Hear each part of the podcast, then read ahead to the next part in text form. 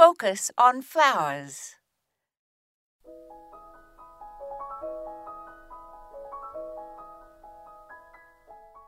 In late winter, after months without garden flowers, we are eager to see flowers again in our homes.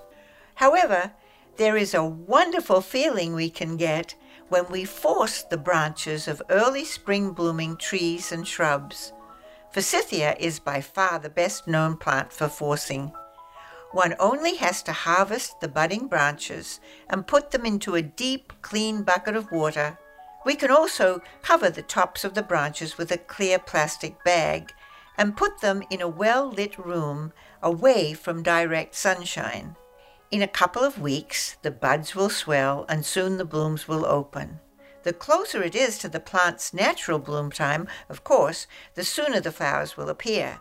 Other flowers that can be easily forced are flowering cherry, apple, peach, pear, quince, lilac, and saucer magnolia. Late spring and summer flowering shrubs and trees like mock orange and hydrangea, however, will not oblige. To speed up the forcing of flowers for a special event, soak the entire branches in a bath of warm water and put them in a warm, well lit area. Do not use too much heat or the buds will blast. To slow down flowering for a special event, move the branches to a cooler location with temperatures just above freezing. Or you can also put ice in the water.